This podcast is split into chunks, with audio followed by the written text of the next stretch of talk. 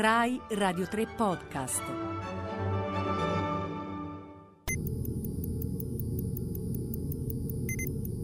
Maestranze digitali. Buonasera, stiamo per incontrare Andrea Colamedici e Maura Gangitano, filosofi, ma prima di tutto il nostro consueto prologhetto in cielo. Federica Fracassi, dove siamo finiti? Liberovici Andrea, non ho capito. Siamo finiti? Ma no, Federica Fracassi, siamo finiti che abbiamo finito. Abbiamo finito cosa? Questo ciclo di maestranze. Liberovici Andrea, ne sei proprio sicuro? Perché? Perché siamo maestranze digitali anche noi. Ah già, e quindi? Siamo infiniti. In che senso? Nel senso che ci possono riascoltare in podcast all'infinito. Però non ti facevo così filosofa, Federica Fracassi. Non mi facevo filosofa neanche io, Liberovici Andrea. Quindi? Perché non ascoltiamo due filosofi veri? Digitali. Sì. Infiniti. Esatto. Mi sono molto incuriosito dalla vostra proposta Instagram, da quello che state facendo, perché siete due filosofi. Vi presento innanzitutto Andrea Colamedici e Maura Gangitano e quindi mi interessava innanzitutto così capire un pochino che cosa vuol dire essere filosofi, qual è il vostro tra virgolette lavoro, diciamo così, in questo senso, anche perché avete migliaia e migliaia di follower, quindi immagino che stia diventando anche proprio un lavoro. Tutto è nato da Facebook in realtà, siamo partiti da là. E poi ci siamo spostati anche su Instagram. All'inizio non capivamo bene ed è stato strano perché, sai, Instagram è un mondo a parte, molto diverso da Facebook, però ha delle possibilità che Facebook non ha, soprattutto dal punto di vista della relazione con il pubblico, che è diversa. Si instaurano delle relazioni affascinanti e per il nostro modo di fare filosofia funziona. Ad esempio, ora abbiamo fatto partire un progetto che si chiama Filosofia di Gruppo, in cui 1 migliaio di persone si vede su Zoom, quindi si sposta dai social network e fa filosofia insieme. Quindi l'idea è quella di usare i social network un po' come Platone usava la scrittura, per dire che è meglio l'oralità. Però...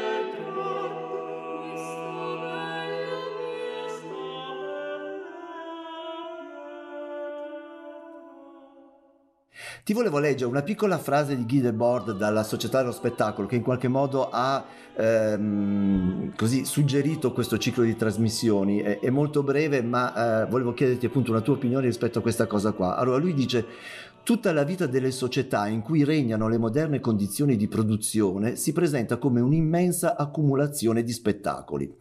Tutto ciò che era direttamente vissuto si è allontanato in una rappresentazione. Ma noi conosciamo molto bene questa citazione perché abbiamo scritto un libro che si chiama La Società della Performance, che era proprio il tentativo di raccontare come fosse, come la società dello spettacolo fosse diventata ancora più pervasiva nella nostra vita, perché se Deborah ha raccontato che da lavoratori e lavoratrici siamo diventati spettatori, consumatori e consumatrici di spettacoli, ora siamo performer.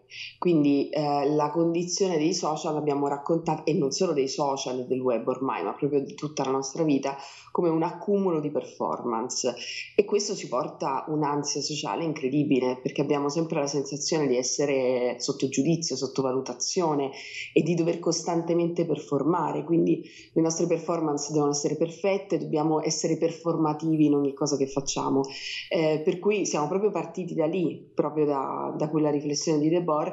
In alcuni casi abbiamo fatto la stessa cosa che lui aveva fatto con dei testi di Marx, cioè siamo partiti dalle sue frasi e le abbiamo riadattate a quello che stavamo scrivendo. Sì, perché il concetto è lavoratore, consumatore, che sarebbe un lavoratore sotto mentite spoglie, convinto di essere libero ma in realtà è lavoratore di consumi, poi c'è lo spettatore, e cioè colui che consuma osservando, e oggi c'è il performer, che è colui che consuma osservando e anche performando, agendo. Quindi siamo tutti sempre lavoratori, non pagati nello specifico tra l'altro, anzi siamo il prodotto, ma non siamo più soltanto spettatori, siamo coloro che costantemente devono mettere al mondo lo spettacolo. E questo è veramente affascinante, perché è un paradosso stare sui social e fare critica ai social, perché ogni critica ai social poi nella straordinarietà capitalistica della questione diventa un modo per riempire i social.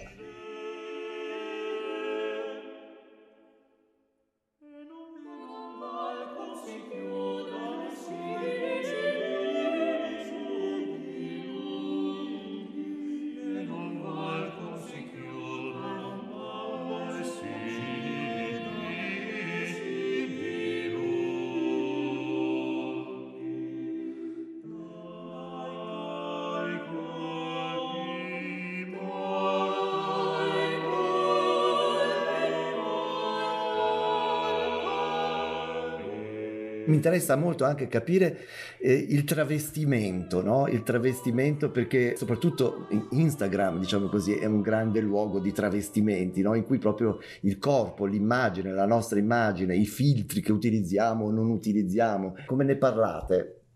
Allora, noi abbiamo assunto adesso una social media manager, non l'abbiamo mai avuta, e ci ha detto: oh, ma voi siete proprio strani, fate dei numeri incredibili ma non con la faccia, quando mettete le vostre facce le persone sono contente, ma tendenzialmente preferiscono le cose scritte.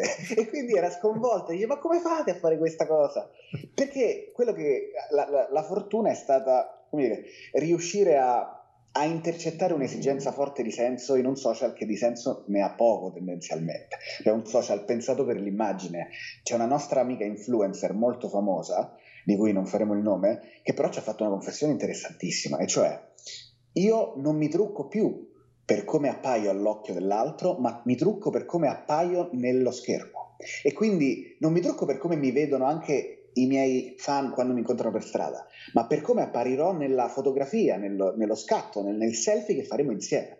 E quindi è un trucco funzionale all'altro mondo, è una costante preparazione all'aldilà, se ci pensi. È un cristianesimo 2.0, se la vuoi leggere sotto quest'altra ottica.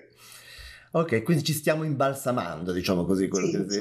Ok, c'è un processo di autoimbalsamazione, diciamo così.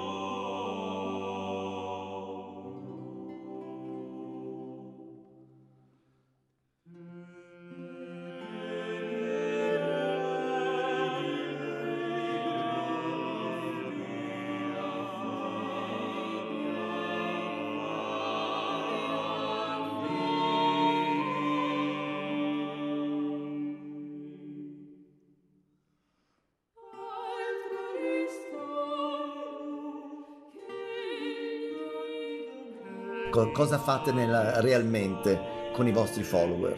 È una piattaforma di dialogo, insomma, dove dialogate? Allora, noi abbiamo cominciato raccontando un fenomeno molto preciso, molto circoscritto, che è quello della divulgazione spirituale, del self-help.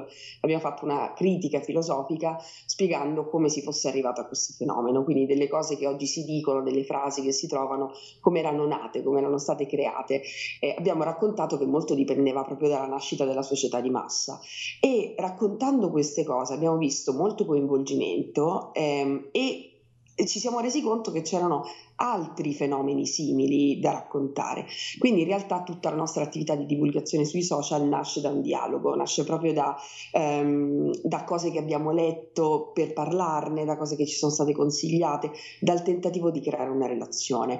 E questo perché i social non sono un luogo neutro, però sono un luogo che possiamo vivere in modo molto diverso. Noi li consideriamo uno spazio pubblico digitale, quindi come se fosse una piazza, e la filosofia è nata in una piazza, che però è una piazza virtuale, non ha quindi tutte le dimensioni che servono per avere una relazione umana profonda, però permette di creare un dibattito tra tantissime persone, ed è possibile fare per esempio una riflessione sui social network e sulle dinamiche tossiche dei social network dentro i social network. Quindi quello che noi cerchiamo di fare è fare delle riflessioni sull'individuo, sulla persona umana, parliamo infatti di fioritura personale recuperando degli strumenti della filosofia antica, quindi diamo anche degli esercizi ogni tanto, portiamo queste riflessioni sulla cura di sé, parliamo di aspetti sociali e politici, facciamo delle riflessioni sui temi di attualità che però siano visti soprattutto da una chiave filosofica, quindi qual è il processo di comprensione, più che non è un'informazione giornalistica perché non siamo giornalisti, cerchiamo di restituire quelle riflessioni. Da lì nasce tanto dialogo anche tra le persone. Noi abbiamo anche un gruppo Facebook per esempio che è autogestito dalle persone che ci seguono, moderato da alcune persone che ci seguono, in cui noi interveniamo raramente, quindi lì si discute di tantissimi temi, si cerca di fare delle riflessioni, di costruire delle argomentazioni, che è una cosa che sui social non avviene. Poi su Instagram invece ci sono molto di più i messaggi privati, quindi rispondiamo, interagiamo molto lì. Sono interazioni impegnative, perché sembra che fare questa attività sui social sia una cosa, o un passatempo o una cosa velocissima. In realtà c'è tantissimo tempo, ci vuole tantissimo tempo per occuparsene, per prendersene cura, però in questo momento quello spazio pubblico digitale è l'unico spazio pubblico che abbiamo per fare dibattito. Quindi è vero che ci sono delle difficoltà evidenti, è vero che siamo spinti a indignarci e a polarizzarci sulle posizioni, però in quale altro spazio oggi è possibile che migliaia di persone si confrontino su un certo tema? Nella mia, filosofia privata cerco di mantenere fede a quella meravigliosa frase di Bertolt Brecht, no? Che diceva non costruire sul buon tempo passato ma sul cattivo tempo presente, appunto non lasciandosi andare alle nostalgie o alle malinconie, ma cercare di ritrasformare, no? Che mi sembra un po' in qualche modo quello che state facendo anche voi, questo tempo molto, molto complesso. Devo farvi una domanda personale, tra virgolette: in che modo questa cosa produce reddito per voi? Perché mi sembra di capire che ci lavoriate giorno e notte, o comunque molto molto tempo. Abbiamo una casa editrice, sì, una libreria teatro, facciamo conferenze, eventi, organizziamo festival, e quindi abbiamo la casa editrice Edizioni Tlon, con cui pubblichiamo libri che poi grazie ai social riusciamo a far rimbalzare, riusciamo a portare al mondo, che ne so, dei testi, il premio Pulitzer della poesia del 2019, Frank Bidart o Ben Lerner, personaggi che altrimenti in Italia farebbero fatica. Grazie a questa capacità di far rimbalzare di ego noi riusciamo a vendere tutto quello.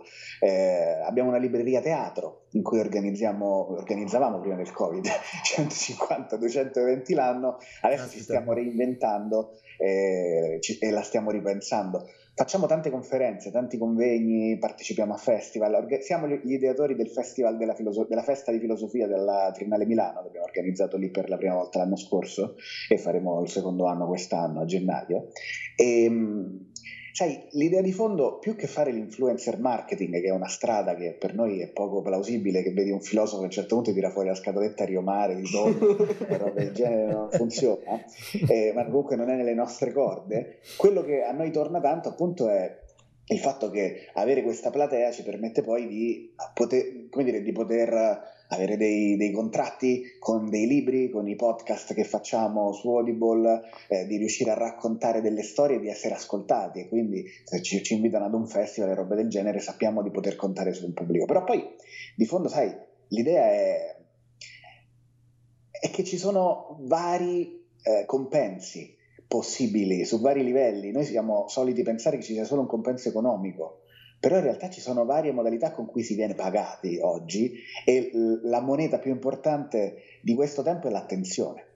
Quindi puoi avere un'attenzione sul tuo corpo perché sei bello o perché sei interessante, ma la stessa attenzione può essere l'attenzione per i tuoi contenuti.